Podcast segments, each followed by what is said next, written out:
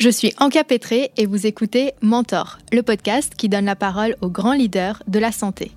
Mon ambition Vous permettre d'apprendre et de vous inspirer des meilleurs.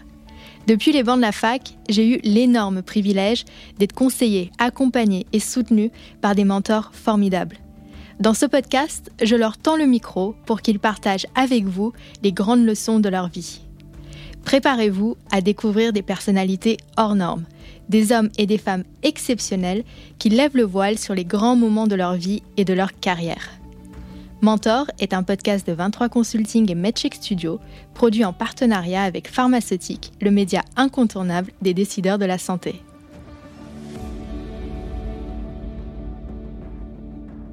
Épisode 4 Patrice Carayon L'habit ne fait pas le moine. À première vue, le parcours de Patrice Carayon est relativement classique. Il fait des études de commerce, puis entame une carrière dans l'industrie pharmaceutique. Il monte les échelons, de poste en poste, de laboratoire en laboratoire, pour finalement prendre la direction de Chiesi France en 2016. Mais méfiez-vous, car ce que je viens de citer n'est que la partie émergée de l'iceberg. Ce que l'on ne distingue pas de prime abord, c'est la sensibilité et l'humanité de ce dirigeant qui a fait de la quête de sens et du service aux autres une philosophie de vie. S'il a longtemps enfoui certaines de ses convictions, peut-être par pudeur ou par crainte de la réaction des autres, il a décidé aujourd'hui d'en parler ouvertement.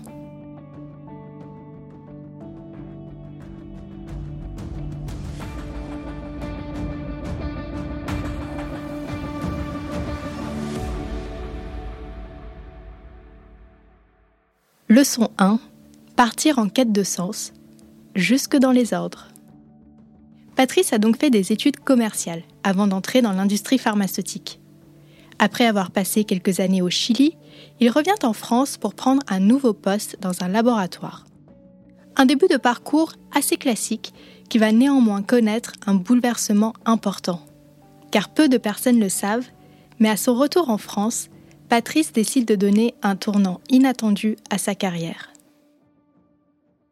En revenant en France, euh, c'est vrai que j'avais une recherche de sens euh, qui était euh, forte alors que ma pratique professionnelle commençait, puisque je commençais dans l'industrie pharmaceutique à des postes assez classiques de chef de produit, puis directeur régional.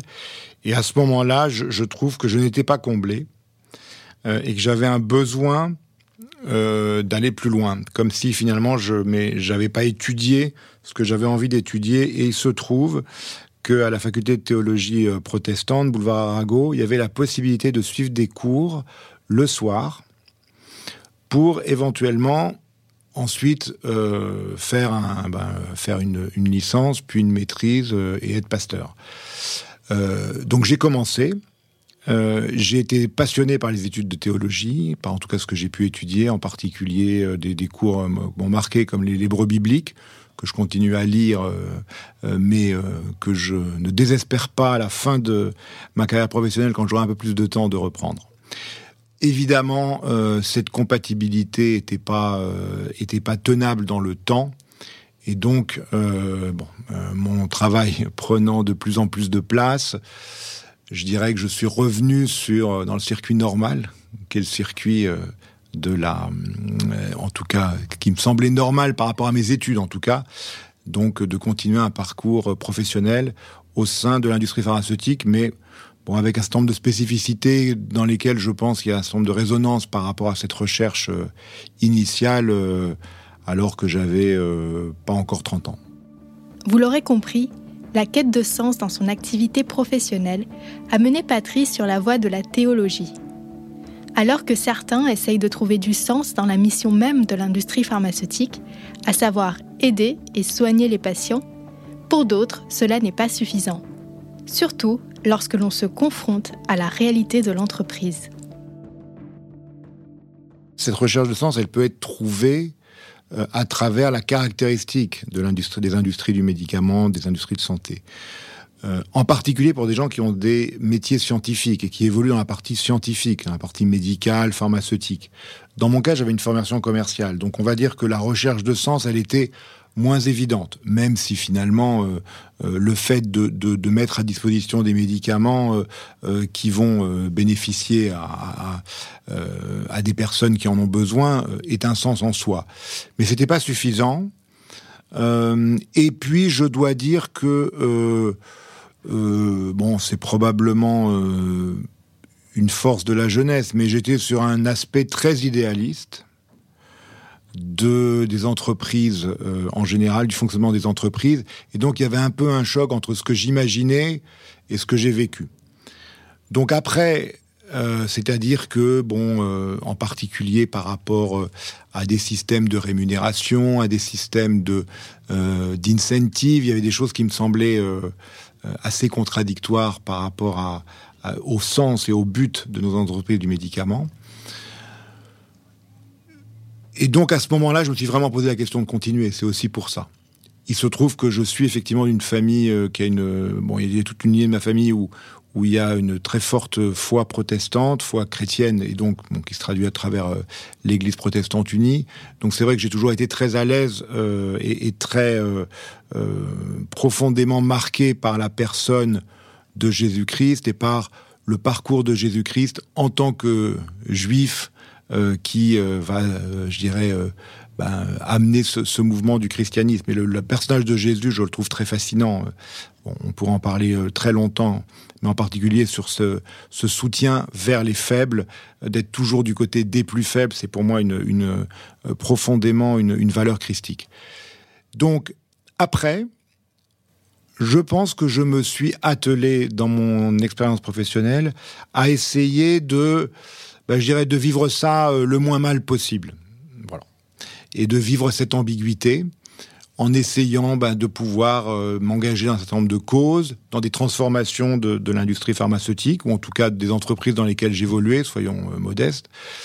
Et donc, et donc aujourd'hui, bon, je dirais que dans ce parcours qui est quand même plutôt vers la fin, euh, ben, j'ai pu réaliser un certain nombre de choses qui me semblent pas être complètement incohérentes par rapport à, mes 25 ans. Des choses qui m'ont marqué, c'est euh, le respect des plus faibles, euh, le respect des personnes qui sont pas forcément en position hiérarchique haute. Ça veut dire pouvoir parler de la même façon et m'adresser de la même façon à qui que ce soit, et moi de la même façon être avoir le même niveau d'exigence que ce soit par rapport à telle ou telle personne, quel que soit son poste dans l'entreprise, et donc en regard de pouvoir aussi, bah, je dirais, subir son exigence. Euh, et en particulier, je crois que dans bon depuis huit ans que je dirige une entreprise du médicament, euh, je pense qu'il y a une liberté de ton que, que j'autorise, que je veux euh, et, que, et qui existe dans l'entreprise. Euh, et ça, je pense que c'est très fortement lié. Euh, il y a des, des, images, la manière dont, euh, euh, dont la personne, par exemple, de Jésus-Christ s'adresse à tous de la même façon, et en particulier en défendant toujours les personnes en position les plus faibles, c'est clairement quelque chose qui, moi, m'inspire. Et, que j'ai en tête toujours dans, dans, dans les moments en particulier où on pourrait, pour parler de manière triviale, avoir la grosse tête. Durant sa carrière, Patrice est passé par de nombreuses entreprises pharmaceutiques des sociétés françaises comme UPSA, des géants américains comme BMS, pour arriver aujourd'hui à la tête de la filiale française de Chiesi, une entreprise familiale. La culture et les valeurs de chacune de ces entreprises font que la quête de sens des collaborateurs dans leur travail peut être une priorité plus ou moins importante. Très clairement, euh, je suis euh, beaucoup plus à même de vivre cette euh, recherche, cette quête de sens, cette euh, importance que l'entreprise, du rôle de l'entreprise dans la société, dans une entreprise familiale incarnée par une famille, et quand en plus la famille, elle a elle-même des valeurs fortes, en particulier des valeurs fortes par rapport à des engagements sociétaux et surtout environnementaux, évidemment, on peut développer ce que je développe aujourd'hui chez Chiesi France en étant société à mission. Euh, il est clair que euh, je dirais que euh, dans toute la partie professionnelle, lorsque j'ai travaillé pour Bristol Myers Squibb, groupe américain, valeur importante, on va dire de, de, retour sur investissement, de rémunération de l'actionnaire, il est clair qu'il y a un certain nombre de, questions qu'on ne peut qu'on peut difficilement poser. Il se trouve que j'étais pas non plus en position hiérarchique de les poser trop fortement, parce que bon, le fait d'avoir rejoint il y a huit ans une entreprise familiale européenne ancrée dans une région avec des valeurs fortes me donne la possibilité aussi de développer cela ce que j'ai pas pu faire avant et ce que j'ai plus fait à côté de mes engagements professionnels, euh, en étant toujours très impliqué dans l'Église euh, protestante unie de France. Mais c'était à côté, c'était pas.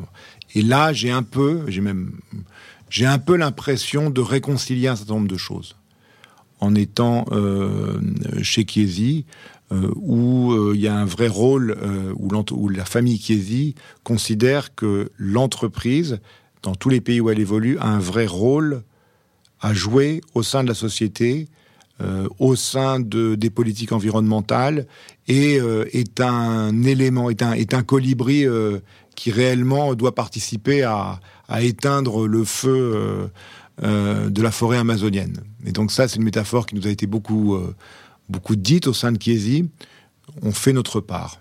Et donc c'est vrai que je suis très à l'aise, très heureux dans cet environnement.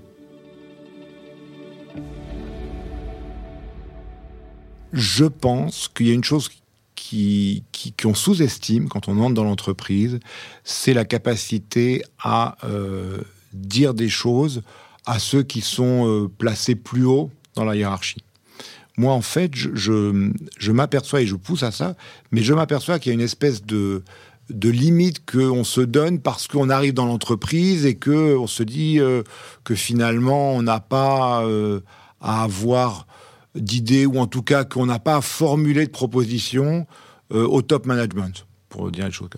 Et, je, et en fait, euh, finalement, quand on est dans cette situation d'être en top management, il y a peu de gens qui viennent vous voir et qui viennent dire des idées, qui viennent vous dire mais tiens ça ça m'intéresse.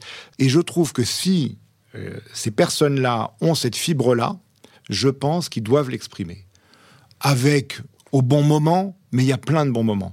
Et une chose que je voudrais vraiment dire à vos auditeurs, en particulier s'ils sont en position euh, junior, hein, c'est allez-y.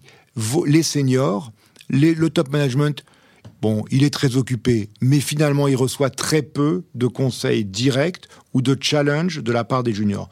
Donc, vous avez un vrai boulevard. Mais faites-le. Vous n'avez, finalement, vous avez juste le risque. Au pire, qu'est-ce qui se passe? Au pire, ben, on ne vous écoute pas. On prend pas en compte votre idée. Eh ben bon, c'est pas très grave. Vous l'aurez exprimé et en tout cas, vous aurez laissé une marque un style, et puis vous n'aurez pas de regret de ne pas avoir dit que vous pensiez qu'on pouvait faire quelque chose et qu'on ne l'ait pas fait. Donc, pas de là-dessus, allez-y, parce que le temps passe vite, et qu'on passe vite de junior à senior. Donc, quand vous êtes en position junior, allez-y. Et donc, moi, je, je dirais que tout est possible, et qu'en tout cas, tout est entendable. Patrice nous raconte l'histoire d'un jeune doctorant récemment arrivé dans l'entreprise qui frappe un jour à sa porte pour lui partager une idée originale. Un exemple qui prouve que parfois, il faut tout simplement oser. Il est là depuis six mois. On lui parle du médicament et on lui parle de l'homme, parce que c'est de l'homme qui a découvert le médicament. Et lui pose la question, mais cet homme, il est en vie, vit où? Il est en vie, il a 80 ans, il est en forme, il vit en Suède. Qu'est-ce qu'il fait? Il le fait venir et il, lui a fait témoigner. Il est venu en France, docteur Kurstedt. Il a témoigné auprès de leaders d'opinion dans le domaine euh, en néonatologie et il a témoigné également auprès de l'ensemble des salariés. Eh ben, en fait, il a osé, il a dit, je, le vois encore venir me voir en me disant, mais est-ce que c'est possible? Je dis, mais euh, on va le rendre possible. Et après, c'est lui qui a tout rendu possible. Et en fait, c'est une idée, et lui a été jusqu'au bout. Et donc, c'est possible. Euh, il y a pas mal de choses. Et finalement, des, je dirais, des propositions comme ça, il n'y en a pas tant que ça. On n'est pas débordé de propositions comme ça. Il y avait des délégués qui travaillaient sur le médicament depuis des années, qui avaient les larmes aux yeux de voir Tore. C'est quand même assez extraordinaire. En plus, c'est un médicament qui a sauvé plus de 5 millions de bébés, puisque c'est donné pour la détresse respiratoire du grand prématuré. Donc c'est vraiment un médicament qui aussi euh, est au début de la vie et qui est très, qui est très touchant en tant que tel.